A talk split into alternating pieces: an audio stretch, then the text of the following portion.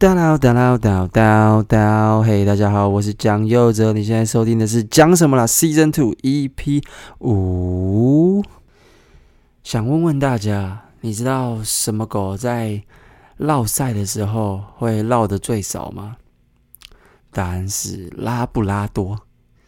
因为他们拉都不拉多。好好，那这就是我们今天的开头笑话，不知道大家还喜欢吗？啊，好，首先我必须先解释一下，就是为什么我这一个月以来就是都呃没有录新的一集 podcast， 那想必是让很多人久等啦，让很多人久等啦 ，I'm so sorry。那原因就是因为我这个月真的是运气比较好，就是几乎每个礼拜都有演出，所以一路到啊，甚至到八月的最后一个礼拜，我也有大概四天都要演出到，不管是台北还是高雄，所以这件事情呢，就是让我呃焦头烂额。所以我平常一到五除了处理公司的事情，还要就是在下班后去处理自己接着要演出的一些内容跟一些彩排什么的，跑来跑去，台南、台中啊，什么高雄，真的是跑来跑去，真的。所以因为这样子，就是比较找了一点借口，让自己先把 podcast 的事情摆一边。对，所以大概就是主要是这个原因啦、啊。对，主要是因为真的是太忙，然后就比较没有时间做。然后还有一个原因，小原因就是因为，呃，台北，呃，就是就是我有一个好朋友叫做黄蓉 ，A K A 黄杰的妹妹，她又把我的麦克风借走了。然后，所以这段时间我一直到我拿回来，把我的麦麦克风拿回来的之前，大概又过了大概就是两个礼拜，所以我真正拿回我麦克风的时间其实是八月初，所以你看，才隔了两个礼拜，我就赶快又，对，我赶快就是来录今天这一集，好不好？讲什么啦？所以大家知道，这一个月没录，有两个礼拜，麦克风是不在我的手边的。好啦，那借口大概就是这样了，希望大家可以谅解。好了，那今天在进入正题之前，我想要先 shout out to my bro 在高雄的好不好？三名阿贤 ，A K A 餐饮狂龙。那为什么要 shout out to 阿贤呢？因为阿贤他做了一件对我来说算是人生中相当有意义的一件事情，所以我必须呃特别提起这件事情。对，因为我真的算是蛮感谢的，呃，那先各位跟各位讲一下阿显好了。三名的阿显呢，其实就是在喜剧开港呃出没的一位新人喜剧演员。那他其实是一个属于比较猎奇风格、比较思想比较突破、比较跳跃式的那一种风格的演员，就有点像是。呃，如果是以北部的演员稍微有点知名度的来举例的话，就是有点像全乐那样，就是他会突破你脑袋的逻辑跟框架，让你想说哇，居然有这种事情，也太荒谬又太有创意了吧的那种，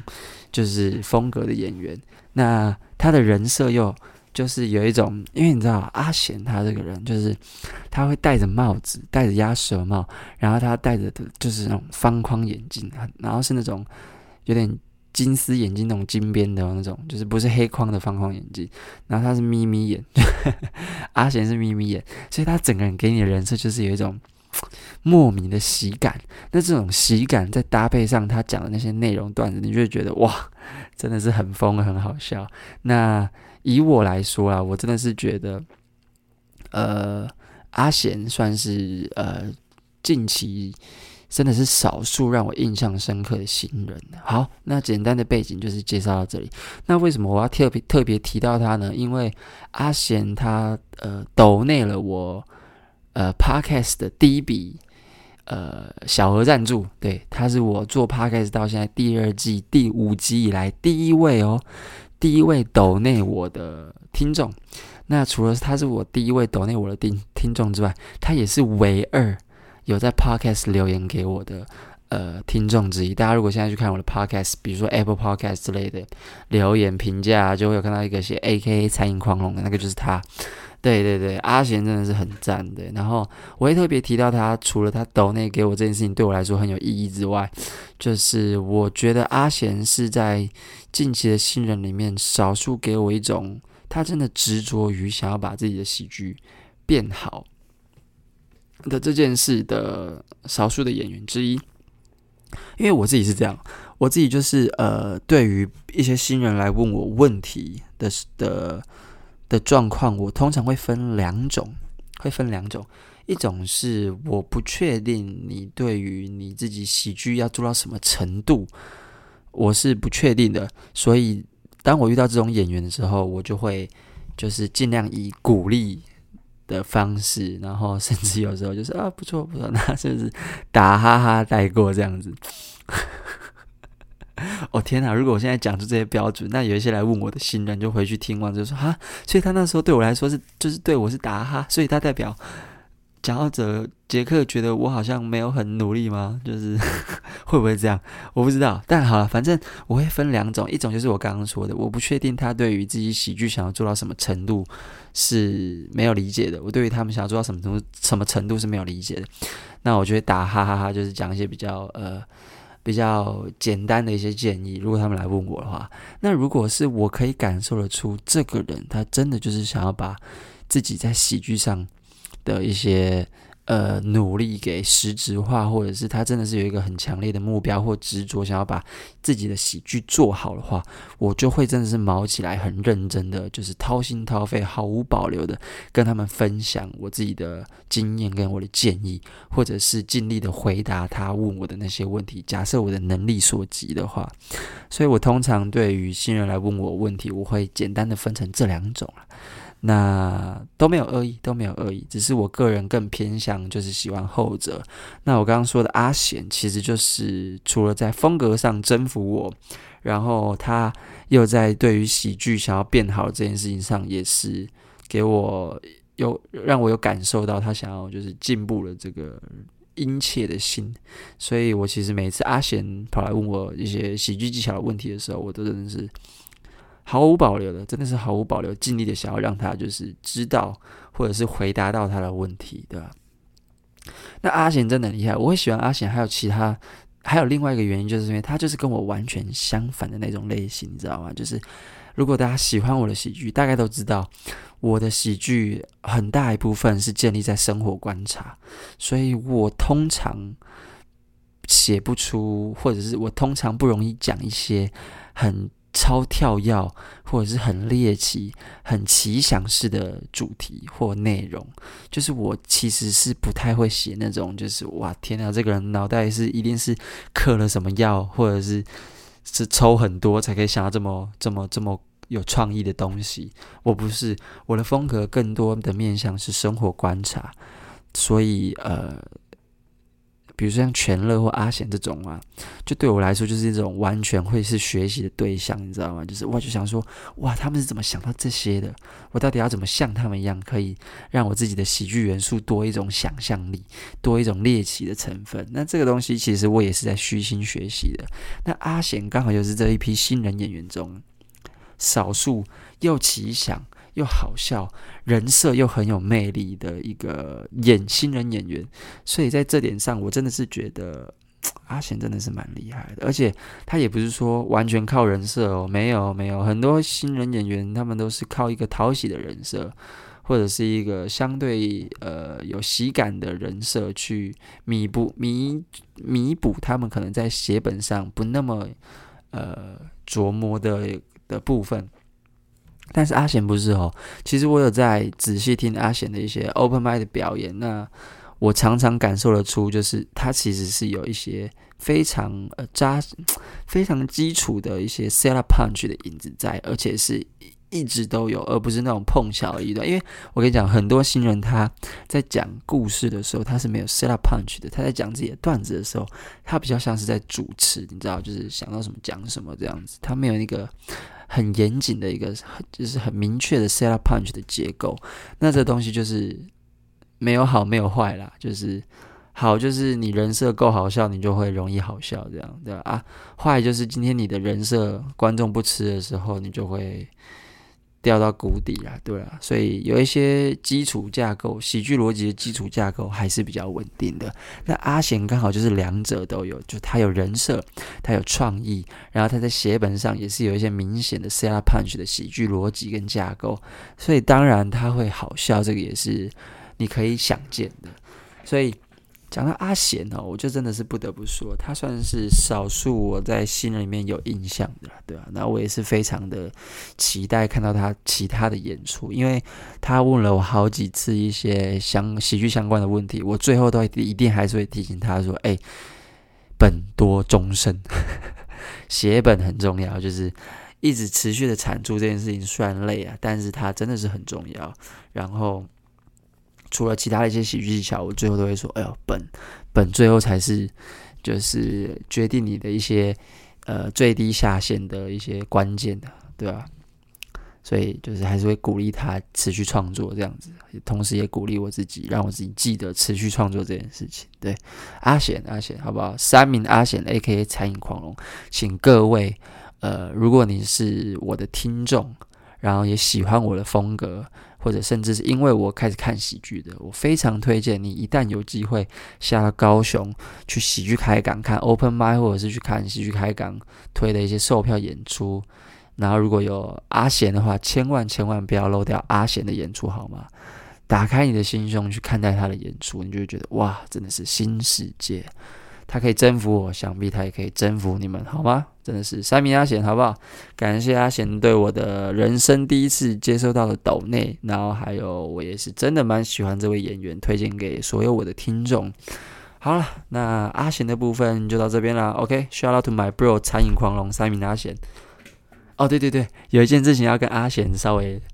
抱个歉一下，就是有一次阿贤他前阵子确诊的时候，在自己的 I G 上就是有开了一个小直播，那就是找一些喜剧的演员一起跟他聊天这样子，蛮好玩的，蛮有趣的。那我也跟到了那个直播，稍微跟他们短暂的聊了一下。那那时候我在留言回应的时候，就不小心把阿贤叫成品贤，那我后来就觉得有点尴尬，赶快改口说啊没有啦，讽刺啦，讽刺啦，听得出来我在反串吧这样子。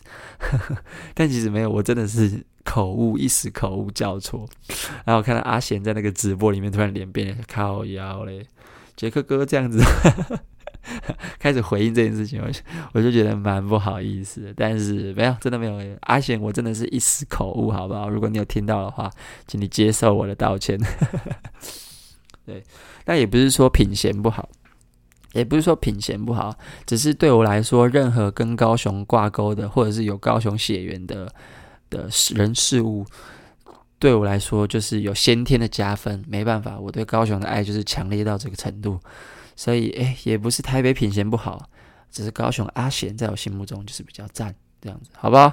好啦，那阿贤 bro 就讲到这边，希望各位如果有机会可以去高雄看看这个演员，或者是他如果有上到中北部去演出的话，也是千万要留意一下这位我们高雄我非常喜欢的一位新人演员，好不好？好，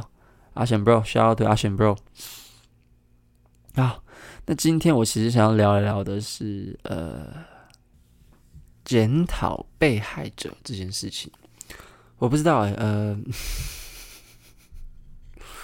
你知道，我以前都不觉得我自己是这样子的人，但是当我越长越大之后，你知道，我就开始有一些不同的反思。我发现，我现在二十五要二十六岁啊，我看到一些社会议题，我越来越常常在检讨被害者，你知道吗？就是我以前也没有这样想过，但是随着年龄的增长，随着进入社会的经历越久，我越容易检讨被害者。那那、呃、有时候我甚至都不知道到底是我对这些人有一些偏激的思考，还是还是我这个人真的很糟糕，我真的不知道。我只想要讨论这件事情，就比如说拿很多呃刻板印象或一些事情来说，我们就举啦，举最近最红的那个呃前阵子最红的那个阿翰被延上的事件啊，就是因为他去拍家乐福拍了一个广告，那就用他那个知名人设阮月娇去。呃，做表演呢、啊，然后因而被台湾的新住民抗议啊。那这件事情就给我了一个很大的反思，就是呃，如果如果今天，如果今天你客观的陈述一个你对于某个族群的族群的印象哦，就这个族群给你的印象就是这样，你把它想尽办法表现出来。让人家知道说你对这个族群的印象就是这样，但是你不带褒贬，你不去带任何褒贬的意思去呃呃呈现它，你就只是最真实的表现出对我眼中的这个族群就是这个样子，没有恶意，没有肯定也没有否定，没有正面也没有负面，很中性的表现出来。但是在听到的这群人的耳里，他们觉得被冒犯了，这样子到底谁的问题比较大？你懂我意思吗？就是我不觉得阿翰完全没有错，我不觉得，但我只是觉得他真的错，可能错 百分之五 或 百分之十 吧。然后他可能要承担的就是为什么他不带恶意或者是不带负面的任何表任何负面情绪的表演，给人家的解读却是负面的。我觉得这是他唯一要承担的责任。但是但是这时候我就想要问问反方，就是为什么这些新住民会觉得别人这样模仿你就是在取笑你们？你懂我意思吗？你知道这是阿翰的事件，我看到女人迷发了两篇文，然后其中一篇文的一句话我实在是无法理解。那这句话他是这样写的，他说呃，心中有歧视，看什么都是歧视，这句话非常的不负责任。什么意思？什么叫做不负责任？就是我感觉出女人迷的这个作者，他想要告诉大家，讲这样子的话是非常不负责任的。我说好啊好，不负责任。呃，为什么不负责任？因为他一竿子打翻一一条船吗？还是就是就是就是你是不爽这句话的哪里？是你片面肯定这句话，但是又片面否定它吗？就是你的立场到底是什么？我的解读啦，我的解读啦，就是女人迷的这个作者，他就是想要替新住民抱不平啊，然后又不知道要怎么反驳，就是那些人，就是那些说他们心中有歧视，看什么都是歧视的那些人，所以他就用一个非常不负责任的说法，说他们这样讲是非常不负责任的，这种不负责任的说法概括所有这些这样讲的人，然后去表现出他对于新住民这个议题的支持。然后顺便踩一下这些看似歧视的人一脚，我真的是不懂耶。首先，我完全同意“心中有歧视，看什么都是歧视”这句话，因为如果你不觉得一个人是 gay， 你就不会觉得他是 gay， 你知道吗？或者是你心中没有 gay 这概念，你看什么东西就是不会想到他是 gay， 你懂我意思吗？啊，或者是说，呃。就是你如果心中没有一个概念，那你要怎么把这个概念加进去你的日常生活中？不可能啊，对啊，你的手里面就是没有胡椒啊，你怎么可能做出一道有胡椒味的炒饭？就不可能啊！所以我完全认同“心中有歧视，看什么都是歧视”的这句话，我完全认同。但是这句话却被拿来反反击说，变成说啊、哦，会讲这种话的人非常不负责任。我真的是无法理解。我记得《大话西游》里面有一句话是这样想的，就是那个玄奘问他的师傅说：“什么是大爱，什么是小爱？师傅，你吃鹅腿，这样是有违清规的、啊。”然后那个师傅就说：“我心中没有鹅腿，吃了又何妨？你心里面想吃，嘴巴上却说不吃，就差这么一点儿。”然后就想说：“哇，这句话完全……”你知道吗？回应了女人迷说心中有歧视，看什么都是歧视这句不这句话很不负责任的这句话，你知道吗？因为我觉得女人迷给我的感觉就是你心中有歧视，你嘴巴上却又想要站在道德的制高点，说自己没有歧视，自己体谅这些新住民遭受遭遇到的状况，就觉得没有，你就是有歧视，就是因为你知道这是歧视，就是因为你觉得这是歧视，你听到的时候才会觉得。别人一定是在歧视，可是我们并没有，我们真的没有。对我们来说，这是一个可能很客观的陈述事实，我们却要被打成这种在欺负少数团体、弱势族群的那一种人。我想说，到底是为什么？我真的是无法理解了。我最近就在思考这件事情，到底是呃阿翰需要负担的责任多一点？还是把阿翰想成坏人的那些人负担的需要多一点，你知道吗？然后就根据女人迷回应的这两篇文呢，还有一个点我想讨论的，就是我去看了他们的这个文里面写到，呃，新住民发表他们的不满的那一篇原文。那新住民他们那个团体发表的原文最后有讲到，就是我们不不想要任何的回应，我们只是纯粹的想要表达这件事情，所以你也不用来跟我吵，也不用来想要获得我的原谅或者什么我们的谅解，没有没有没有，我们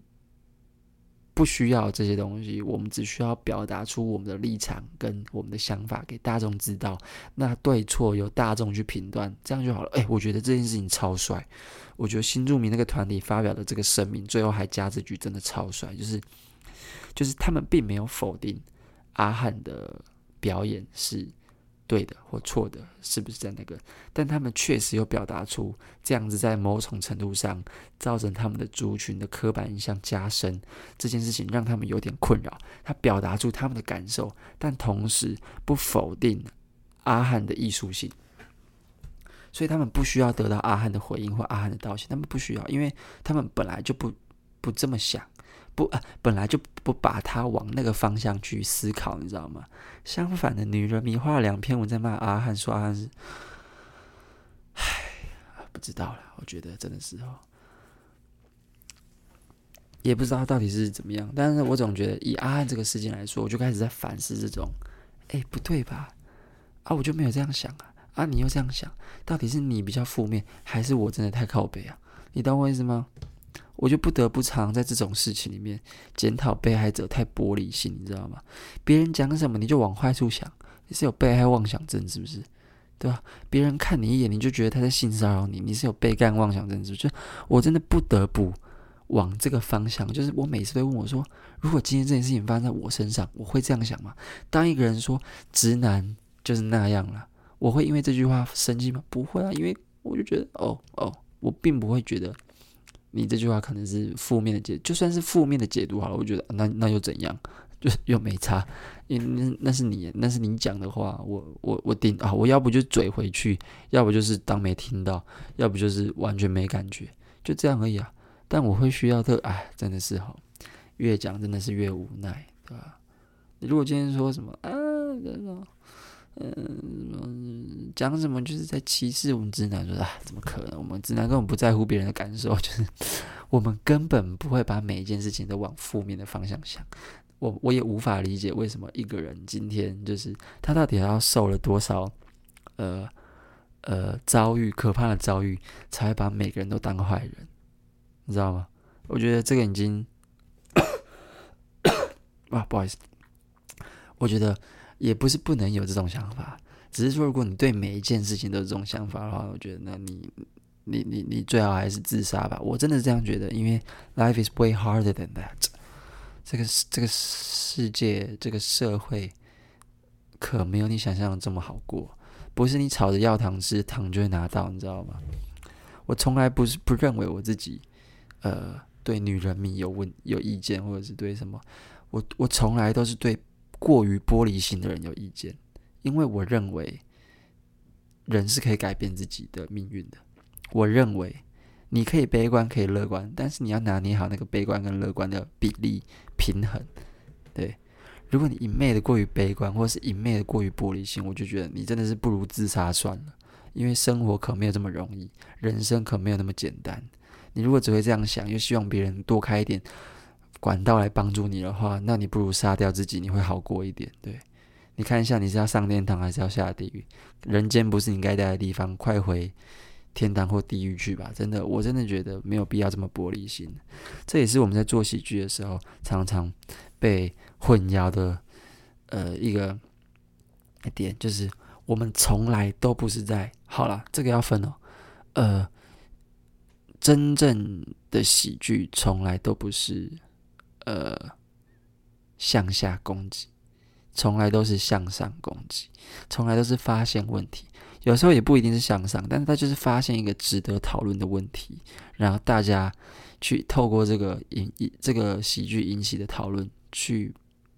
辩论出到底我们社会更趋向于哪一边，更接受哪一边的思考。所以在这样的状况下，我们从来都是发现问题。但我们没有给予对错，我们也没有给予肯定或否定哪一边这样子。但是我们却常常因为我们的手法、我们的表现手法，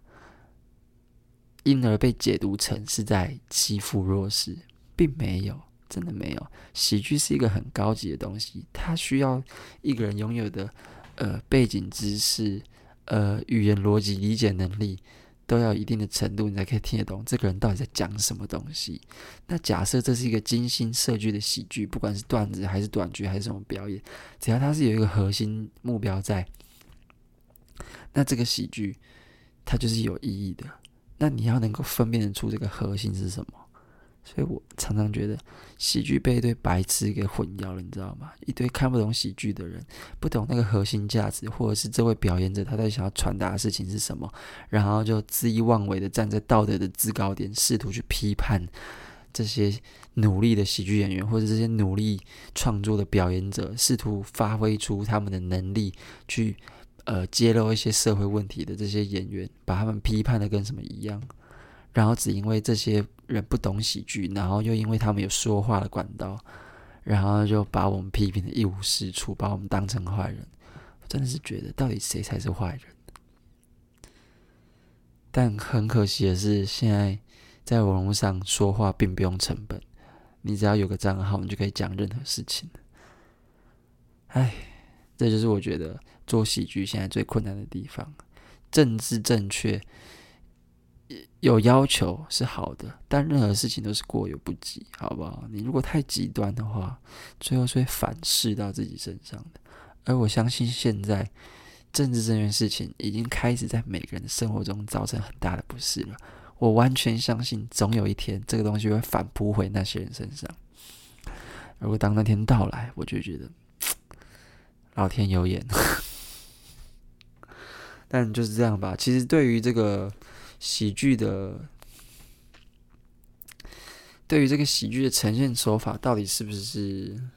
符合道德的？不管你是要自嘲，还是要嘲笑他人，还是要用嘲笑他人的手法反映一件事情什么的，还是说喜剧能不能伤人，笑点可不可以建立在别人身上这件事情，我自己没有一个很严谨的定论。但我相信，只要你是出于呃揭露一些问题，而很认真的去创作了一段表演，那你就不会是错的。只是说有没有人理解你，当有人理解你，那你的这个表演就有了意义。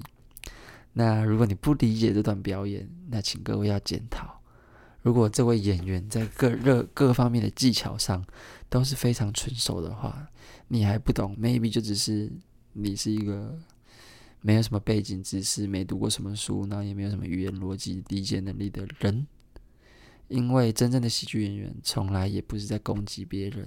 我们都是在揭露问题，揭露不公义，揭露一些大家应该要思考却没有思考的问题，好吗？那今天讲的有点发散，我希望我可以在下一集继续 catch up， 然后之后把它想办法举更多例子去把它补充我对于喜剧这件事情的一些看法，还有就是为什么我会一直想要检讨被害人，我的出发点到底是什么。先预告一下，我的下一集可能会做这件事情，可能不会。好，那今天讲什么啦 ？Season 二 E P 五就到这边结束啦，当当当当当当，拜拜。